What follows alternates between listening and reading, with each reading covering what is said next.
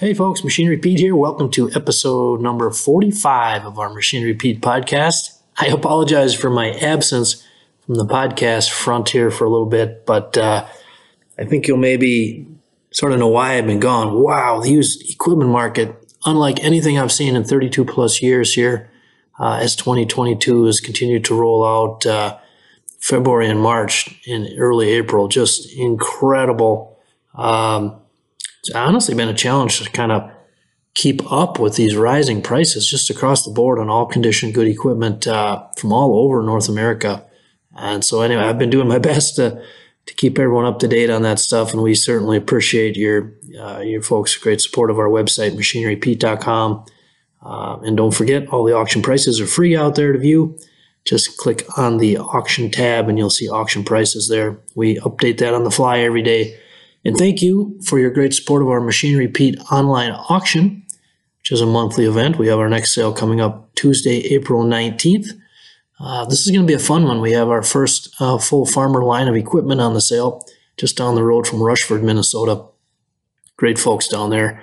We'll be highlighting them on our Machinery Pete TV Auction Edition TV show on RFD TV next week. That airs Tuesday, Thursday and Saturday before each of our monthly auctions. So definitely check that out, folks. And if you happen to have a piece you're looking to sell, or, you know, whatever, your whole line of equipment, just give us a buzz at 844-727-6374 or hit machinerypete.com, a little email link there. Let us know. We'll connect you with one of our great auction partners we work with to see about getting your equipment on our online auction.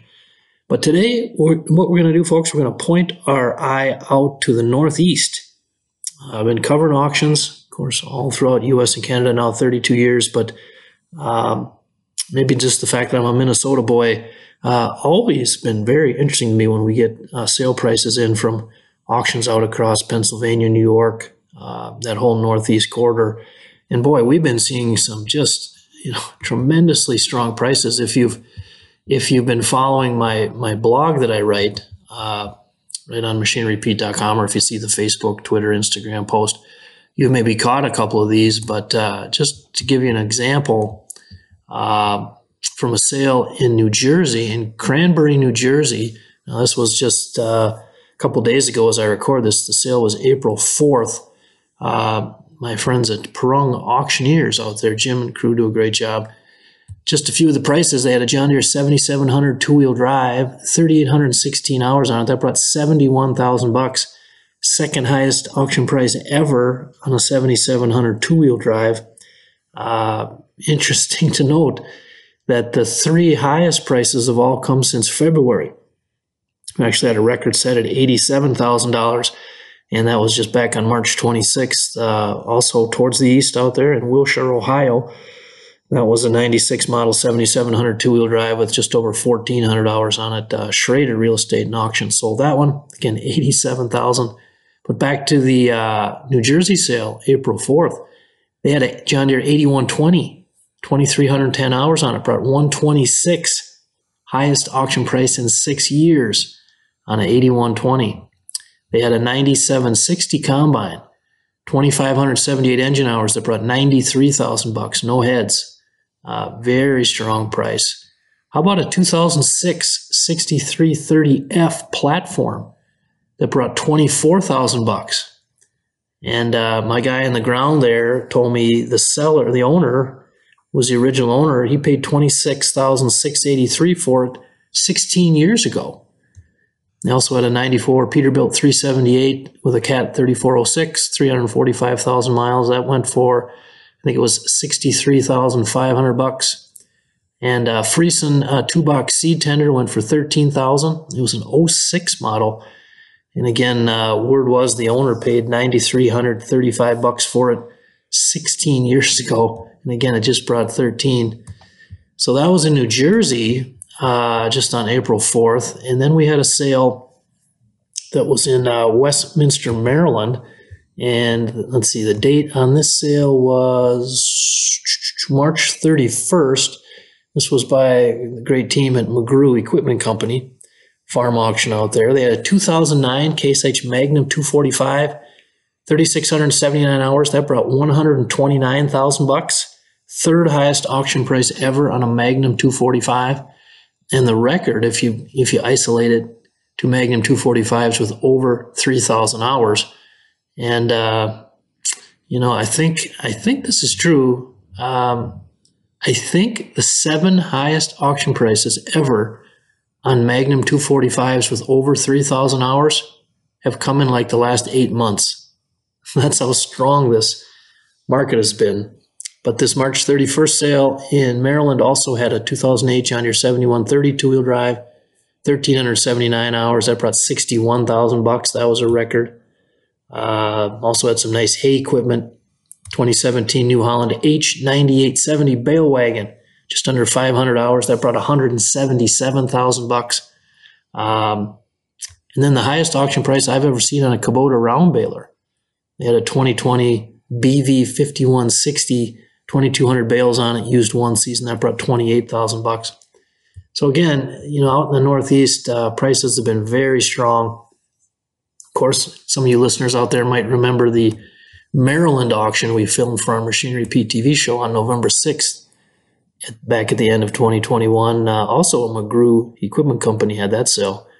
That's the auction where the 1999 John Deere 7810 with 914 hours, second owner, went for $170,000.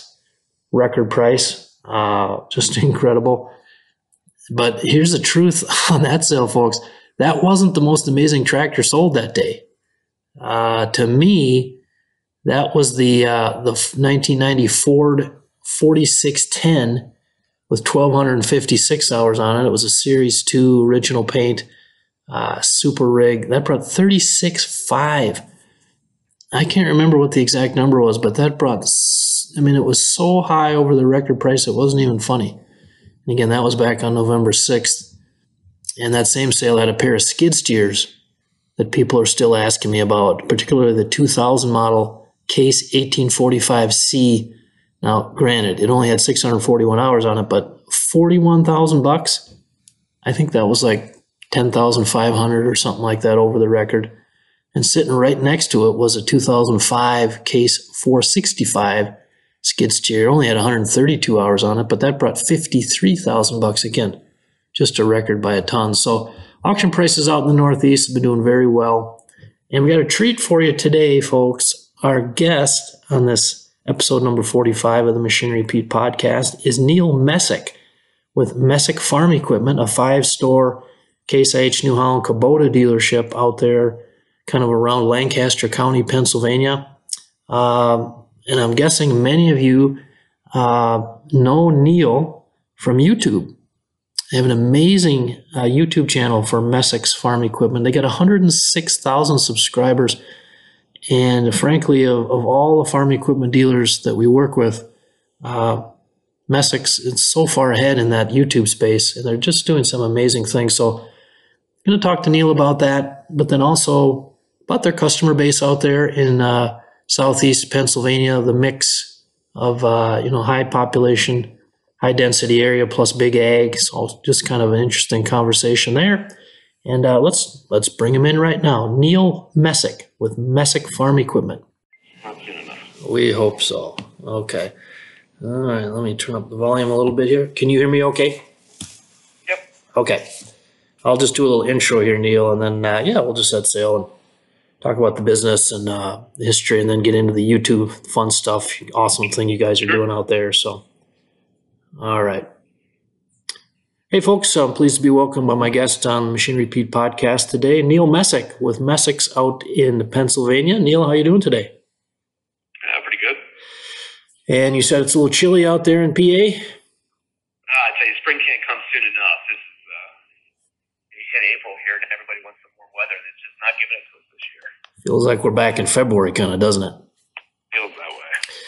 Well, Neil, I've been meaning to call you guys for a long time. I've been a big fan of your YouTube channel out there at Messick's. We'll get into that in a little bit, the great stuff you guys are doing there. But can you give us a little, first off, a background on Messick's, your dealership out there, how many locations? I know you guys carry a lot of equipment lines, and just give us a little history. Yeah, we're a five-store equipment dealer. We kind of have a big circle around Harrisburg, Pennsylvania, so we cover a lot of south central Pennsylvania. We do a lot of bigger product lines, New Holland and Krone and Kubota, and we have a pretty good reach around here. So we get up into most of the northern states here, and then through things like YouTube and our website, we really come support farmers and customers around the country at this point. So. Yeah, we have a pretty big reach. My grandfather would have started this business in 1952, so we're celebrating our 70th year this year. We're a third-generation business, so I'm one of five, actually. We do the best known when it comes to this kind of stuff for being the public face of things a lot of time, but I have two older cousins, two younger brothers who are all involved in this business with me. We do a great job of working side by side with one another. So yeah, I'm real blessed to have a great crew of people down here doing cool stuff. Yeah, 70 years. Boy, that's awesome. I was looking on your website, which I think it's messicks.com, correct? Yeah, that's right. MESSICKS.com, folks. If I'm sure all you listeners, you've been out there, but if you haven't, check it out. It's a beautiful website. It's really well designed. And I was looking at the history section, Neil, and yeah, so that was your grandfather and his brother that started the business? My grandfather and brother his brother would have started an IH dealer long ago, and only after a couple of years would have picked up New Holland. So we're only about 30 minutes away from New Holland's corporate headquarters. Right. Here, so that's a lot of roots in our area. Okay. Not too long after my grandfather's brother would have stepped out of the business, and then he ran it for years along with my uncle and dad. They're at retirement age at this point, but they're both still here most days. They've let go a lot of the stress of running the business at this point, but we're still really blessed to be able to come to work and be here with our dads too. So you can see them every morning. Oh, that is awesome. And just walking through the years here, I was noticing that you guys have kind of been continuously expanding the footprint of your dealerships. And when did you first expand beyond the single store? Was that back in early 2000s, or was that late 90s? Our Abbottstown location would have been in like the early mid 90s. But then we stayed at two locations for probably almost 20 years after that, and then had a bunch of opportunities here locally and did some acquisitions of additional locations, and then also other dealerships as well that we absorbed back into our own stores. Okay. So, We operate what would be kind of larger locations, right? A little bit bigger stores, more product lines, a larger staff that just has reasonable capability, right? So they're bigger stores. Right. In total, we'd have 260 employees across all of our locations. Wow. There's a lot of people down here. Wow, that's impressive. And when do you recall when, Neil, the Kubota connection? When did you guys start carrying Kubota? We became a Kubota dealer in the early 90s. Okay, so about 30 years, huh? Yeah. Okay, very nice. And gosh, I was looking at all the, again, your website, very clean design there. Hats off to you guys for that. And I was looking at all the lines of equipment you carry. Do you have enough? I kind of lost count there. It was so many, but some just great brands. A lot. We're very apt to reach out to companies that offer innovative things, right? Like not one of these big companies offers everything or the best things, right? Like every one of those major companies wants to be everything to everyone, right? They try to be. But very often you find more innovative things or things of better value from other short line companies as well. So, while our majors would be Kubota and New Holland, we offer, we would say upwards of 200 short line companies. But a lot of those are pretty small, but they're places that we have relationships with, and we'll sell and support their products and that kind of stuff. And I'm kind of proud of our salesmen for knowing, that tool set, right, of the best things, the best companies to be able to reach out to solve, problems for our customers. Yeah. Well, I was going through your list there, and I noticed Bale Bandit, kind of a unique company. I ran across them at a farm show years ago. I was kind of impressed with their operation, and then. It looks like you guys are providing quite a bit of selection. I mean, just on the garden tractor front, you've got Exmark, you've got Snapper, Simplicity. So offering your customers a wide range of choice, that's kind of a Messick's key business strategy. Yeah, I would call it that for sure, right? I mean, we have been kind of unwilling in a way to hitch our wagon to one big company, right? So continuing to stay diverse and look for the best solutions that are out there in the market. Okay. Now, you guys are you, the new kind of headquarters, Mount Joy, Pennsylvania. Is that also in Lancaster County, Neil? I guess I'm a Minnesota boy. I'm a little rusty on my Pennsylvania geography, but it's in Lancaster County. Can you tell people who haven't been to Lancaster County kind of the diverse mix of what the area is like and your customer base out there? Yeah, so we're super fortunate to be where we are. Lancaster County is an agricultural tourism area. Yep. So it's a big area for the Amish. There's a lot of people who will come out of New York and D.C. and that kind of stuff to come, learn about farming. There's a lot of preserved farmland around us, so there is still a good, healthy ag industry out here. And we're really lucky too on the agribusiness side of things. So you find a lot of manufacturers of equipment in our area, especially among the Amish Mennonite communities and stuff, is they have more people than what they can put on the farm. A lot of those people decide to get into the equipment business. So there's a really healthy community around here of that stuff. It's an area, too, that I would say supports and understands agriculture, right? We talk a lot about the large part of our population at this point that doesn't understand where their food comes from, right? That's not so much the case here. It's a lot more of our culture, and it does a lot for us in terms of a company and being able to hire and retain good people. Right? Mm. It's people aren't ashamed to work in agriculture in this area. They know who the businesses are. We're parts of the community and that kind of thing, and so it really affords us a lot of good employment opportunities here, and we're able to attract and retain really good people. And that's all about what makes your business great, right? It's the people that work in it. Right. I'm also highly intrigued, Neil. You talk about that diversity and the folks from the metropolitan areas being your customer base. Now, I grew up as a son of a third generation dealer out here in the flatland of Minnesota, and we're a little more, I guess, one note in terms of our customer base. But how do you guys look at that in terms of challenges, or like you say, feeling blessed the opportunity to have kind of different customer bases there within your 5 store footprint?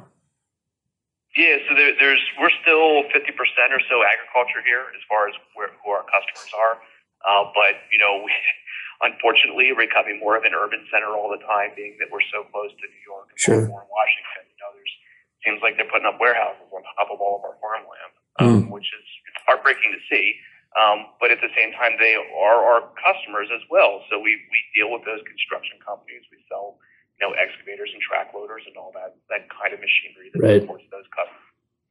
And then we're a huge area for people moving out of the cities. That rural lifestyle or type customer makes up a big portion of the people that we support too. Right. So we're a very diverse company in the types of customers that we serve. Everybody's needs are the same at the end of the day, but they are different people, especially if you're a salesman. Working with a farmer is a lot different than working with a contractor, right? Construction. The people are different, but their needs at the end of the day are all the same. Mm. And Neil, I maybe should have hit this earlier, but now you're third generation in the company. And how long have you been in the business? Or I kind of presume you kind of grew up in it, but have you been at it since college? I grew up in it, yeah. So I've been full-time in here for 17 years. I'm in my early 40s. Okay. Our family did require us to go get quote-unquote real jobs first. So my background is actually in IT. I did contract work for the state. I worked at Circuit City selling computers. I installed computer networks and phone systems in schools for somebody for a while. So I had several real jobs, too, before coming back into the family business. Okay. They have been one of the greatest things that our parents did for us, because every one of us kind of went out and did different things and then brought those skill sets back here to the business. Mm. Boy, that sounds like countless conversations I've had with farm families over the years where before the kids come back, they go do a little bit of something else. And I would think your IT skills and background, boy, that must be invaluable to bring that DNA back into the company. Yeah, it is. I mean, it's every one of us brought different things, right? So, yeah, I mean, for me personally, that's half my day, right? When you're talking about the website earlier, I wrote the very first Messick.com, right? I came back into the business as a salesman and sold equipment, and, it's a seasonal business. In the slow time, I sat down and started writing a website. Things like that you know, you could never would have been able to justify the investment for the company to go out and hire somebody to do an e-commerce website 15 years ago. Right. But being able to do it myself kind of set us up in order to be able to grow in some unique ways. Wow. Well, that tees me up for where we want to go next year, Neil. And you're, you know, I can tell by looking at your website and then also with your YouTube channel and your social media efforts, you guys aren't like one step ahead of the dealer space. I mean, you are leaps and bounds. You're just, it's amazing. And hats off to you guys. Now, your YouTube channel, Neil, I mean, you guys got 106,000 subscribers. The interaction you get on your videos is just fantastic. Can you tell us kind of how that all started? I'll give you the original story of how it all started was honestly, another gentleman here locally to us in New Jersey goes by One Lonely Farmer. He has 140-some thousand subscribers himself, probably. Bought a piece of equipment from us that turned out to be a bit of a lemon and was making videos about it. And we started getting phone calls from some of our other customers saying, hey, this guy's out here talking poorly about you. Okay. And we resolved that problem with him over time and actually we're quite close friends with him at this point. But that told it us that our customers are here. Like our customers are on YouTube and they're watching this. Right. And so 6 or 7 years ago at this point, I started making videos to myself. And basically taking the camera outside and talking feature function type stuff and selling a little bit, but also spending a lot of time just with basic operator education, right? Not necessarily trying to sell our own products, but talking about the stuff that applies to everything that you might own, even if you're a green guy or somebody like that. We're going to talk about a lot of stuff about equipment that applies to everybody. And I made over 800 videos at this point. Wow! And it, for me personally, it's probably the best part of my day. I mean, most of my time is spent behind the desk, right? And there's nothing better than being able to get out and jump on a tractor or get in somebody's cab and go ride around and get sunshine with the camera here every once in a while. Well, I love your style and your videos, Neil. It feels like you're just talking to the person through the screen, which I imagine is the effect you were kind of going for. Yeah. I mean, I never set out thinking that I was going to do it this way, right? I mean, I think for probably at least the first 2 years of shooting videos, everybody around here probably looked at me like I was a little nuts, right? Because it's... You know, I take care of marketing for the business, and I understood that this was going to be marketing. Yeah. But definitely looked a little silly, right? And we've all come to realize at this point it does a lot of good for our business. Oh, sure, right. A lot of people reach out to us because of the trust that they earn in us by watching this stuff. Right. It was silly at first. Well, now your frequency of your YouTube videos is it kind of 2-3 a week roughly? Would that be accurate? 4? Yeah, twice a week. So Mondays and Thursdays. Mondays and Thursdays. Okay. And like I say, I'm always intrigued by the engagement on the videos. And I was looking at one of your most recent ones, Neil. And folks, if you haven't seen it, go check it out. It's just go on to YouTube and type in Messick's. You'll find it. But it was regarding sort of the closing of your Elizabethtown, kind of the original hub location there. And you kind of walked around and shared memories and there were 132 comments on that video, Neil. That's amazing. Yeah, it blows my mind. It's, and I imagine a lot of your customers, but then again, it could be people in South America, anywhere, just interacting with just a conversation that you started and sharing your truth there. And again, you can deliver your message about your great new store, and you know, it's at Mount Joy there. But yeah, that was a fantastic video. So these ideas just kind of come to you, or do you have a big list that you keep things you want to do, or what? I keep a list. It's hard, frankly. I mean, it's hard to come up with the stuff to talk about, especially in the last year with supply chain stuff, the way that it's been. And my gosh, I feel like I have a hard time walking outside and finding some of the tractors that I want to talk about.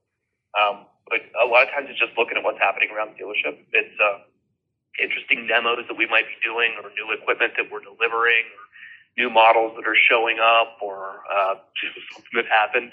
Right. But it does get hard to continue at the pace that I do. It is kind of the devil of YouTube in a way. You talk to the people that a lot of people make a living at this at this point, about creating these videos.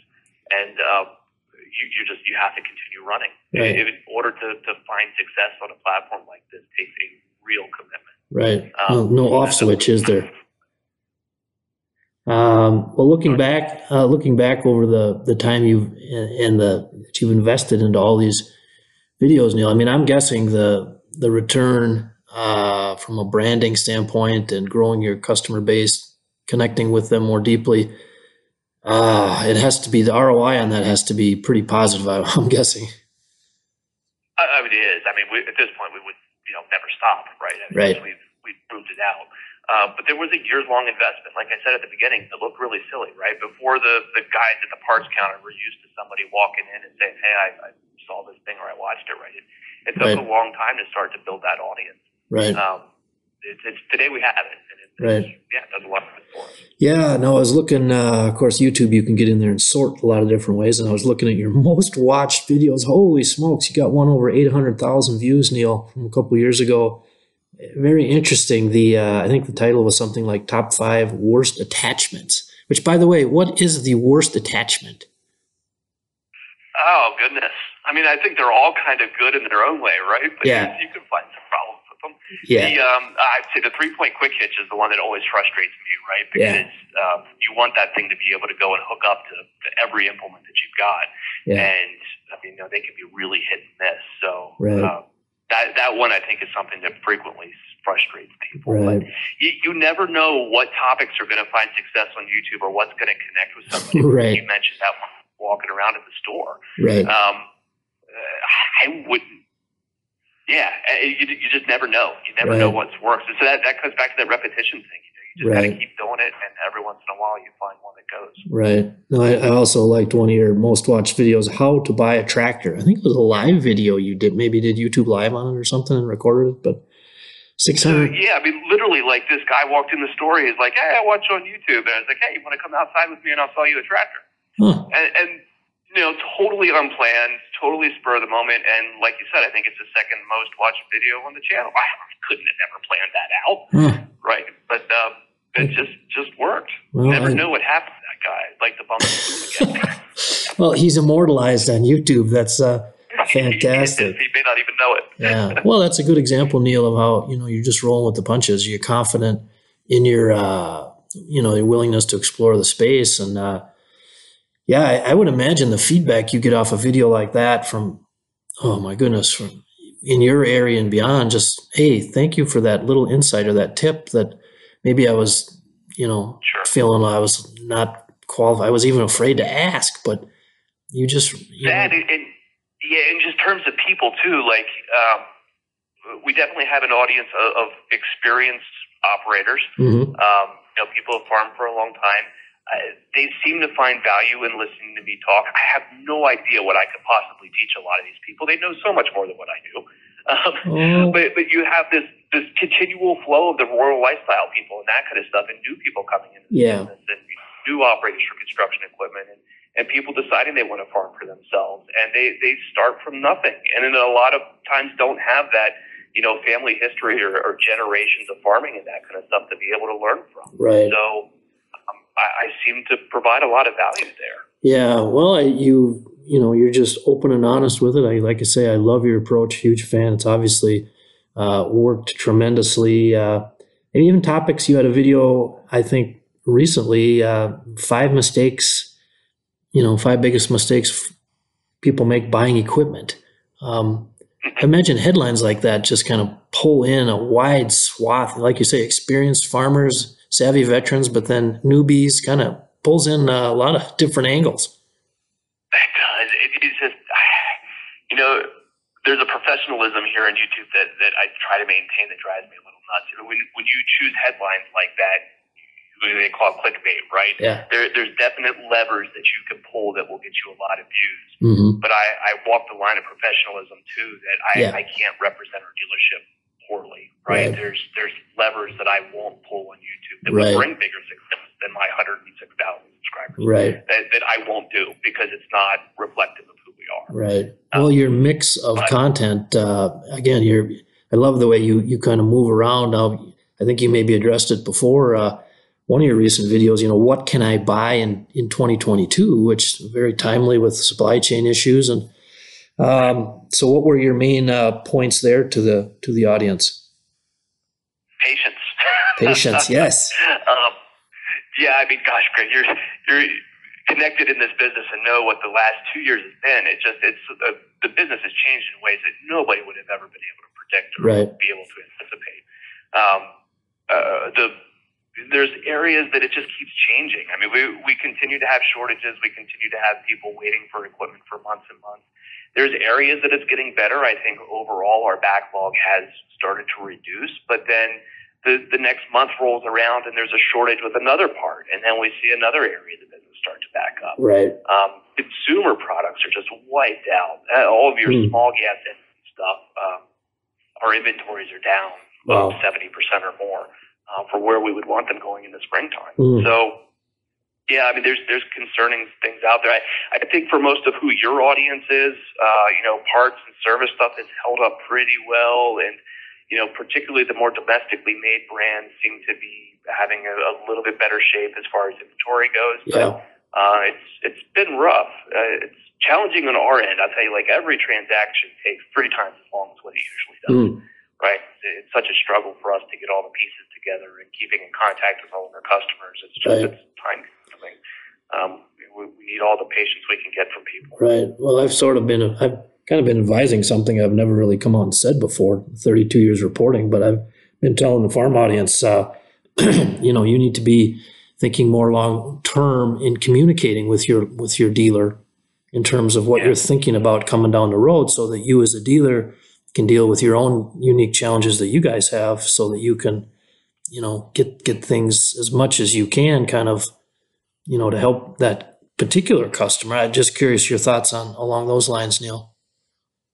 Yeah, I mean, it's, you know, a good dealership, like we're looking to partner with people, right? And not just sell you stuff. Right. And we can do so much of a better job for a person who's coming in, sitting down, having the conversation, planning things out ahead of the time, you know, having an honest conversation with the salesman about, you know, what we're able to get, what your needs are, and that kind of stuff. Right. And I hate seeing, I mean, you're so connected to the auction space, right? I hate seeing what some of that stuff is selling for. We're paying over invoice pricing of new equipment off of auctions. I can hardly go buy stuff off of auctions anymore to be able to sell ourselves without paying more than I am for a new piece that's coming out. And I feel bad for the people that have been caught in situations where they have to have that piece of equipment in order to continue to run their business. Right. And so as much as we can do to try to prevent bad choices for people, bad investments, you know, because everybody's profitability is my profitability at the end of the day too. Right. I mean, we're all connected in this business.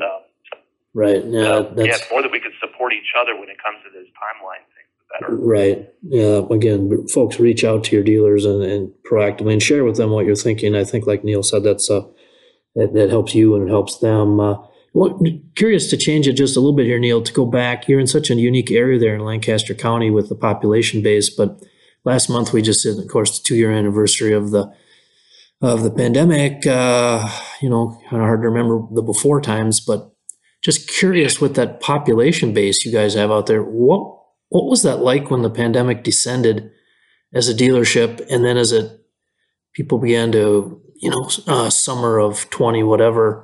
Their needs for small equipment, lawn and garden. What was that like for you guys? So a lot of different challenges that happened, right? So being in Pennsylvania, our state was on the more aggressive side of like the lockdown period. Yep. So we had this really uncomfortable phase here where people didn't come in the store, and we took care of them over the phone and carried parts outside and set them on the table. Sure. And, man, it was not fun. Yeah. Many of our businesses in this area, since we're a lot of essential workers around here, right, never really, quote unquote, shut down. Right. So, you know, they all remain fairly busy and that kind of thing. But we did definitely see a pretty hard dive in consumer products there initially. We actually went out. I canceled some orders with vendors and that kind of stuff because the sales just weren't happening. But fortunately, that was pretty short-lived. Yeah. Things came raging back after that. But the beginning of it was pretty dicey. And our businesses had spats of COVID and that kind of stuff. Fortunately, most of them happened during our times. We weren't quite as busy. We had a lot of people working from home. Yeah. But, you know, we've waded through it, come out the other side at this point. Well, I imagine even your IT background was probably came in handy in quite a bit there, as the whole space was looking at, oh my gosh, how's this whatever level of remoteness how's that gonna work? Yeah, I mean, it became routine, right? I mean, like every person that came back up, I had a close contact, I had a test, whatever. It was, well, here's your cardboard box with your telephone and your VPN, and throw your computer in here and go home, and we're going to get you set up to work from home for the next 2 weeks. Right. You know, you need your staff. You can't just have everybody out like that. No. So we found ways to make it work. So that was awesome. Well, Neil, let's turn it here now, and I'll project forward and just ask you kind of your gut take on what you guys are foreseeing the rest of 22 here. But let's start on the large ag side. So, you know, your larger horse tractors, combines, forage. What's your gut telling you the rest of 22 into 23 is going to be like? So not a whole lot of concerns in terms of support. You know, we're keeping guys out in the field and that kind of stuff with existing equipment. We do have a little bit of inventory on combines and forage harvesters. Okay. So we have a couple units here in order to sell. Production lines do seem to be booked up. So if we go and we try to order another machine, you know, we're slotting that machine well out into 2023 at this point. Okay. There's some stuff here on the ground, but the used inventories for us are down by about 70%.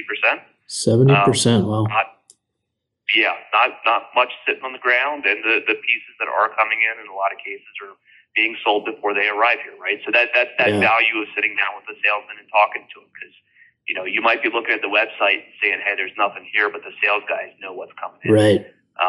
And a lot of times those things are spoken for before we get here. So definite value, especially in production ag and that kind of stuff, really in touch with your sales guy.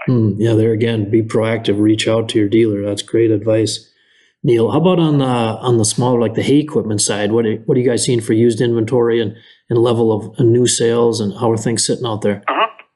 Yeah, so New Holland is really our anchor brand for the most part when it comes to hay tools. They're our major one. The factory for a lot of that stuff is 40 minutes away from us, and it's made out of, a huge proportion of parts that's made in the factory or sourced from companies immediately in our area. And so they've done a great job for us. So inventory levels on hay equipment is looking kind of the best that it has in about the last 2.5 years. Okay. So not feeling too bad there. Tractor inventories are pretty tight. Like I said, the consumer products are really rough. The implements and that kind of stuff, our inventory levels are up right now from where they were. Okay. But I do have a feeling once we get into the warm weather here, that stuff's going to get, you know, pulled up here pretty quickly. Okay. And sold.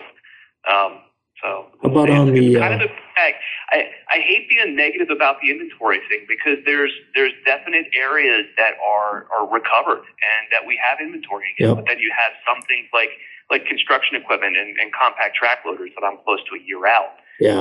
But it just, you can't, again, going back to talking to the sales guy, right there, he's the only one that knows what's going on, and you certainly don't want to make assumptions. Right. That's good advice. I was going to ask you about kind of the heavy equipment side, the excavators, mini excavators, stuff like that. I imagine the way the economy's been, your demand, well, put it this way, I bet you could have sold a lot more if you could have had more to sell. Absolutely. I mean, the heavy equipment side is where the worst backlogs are. Those guys are all remaining to be very, very busy. Equipment demand for them is up. All the rental yards want machinery right now. It's that market has just been hot. Huh. How about your dad? You said he's still around the business. Just curious, what does he make of this current mix of conditions? Has he seen anything like this in his history? What does Dad say over coffee? Yeah, not quite like this. I mean, they're at the point that, at least my dad anyway, I mean, he pays attention, but he just kind of looks at us and says, go do what you think is right. Okay. They would have seen, you know, steel prices up. That kind of started at the beginning of this whole thing, right? That was before inflation started to be a problem and all that stuff, steel was one of the first things that we started seeing to move. And you saw that happened, 10 odd years ago. Yeah.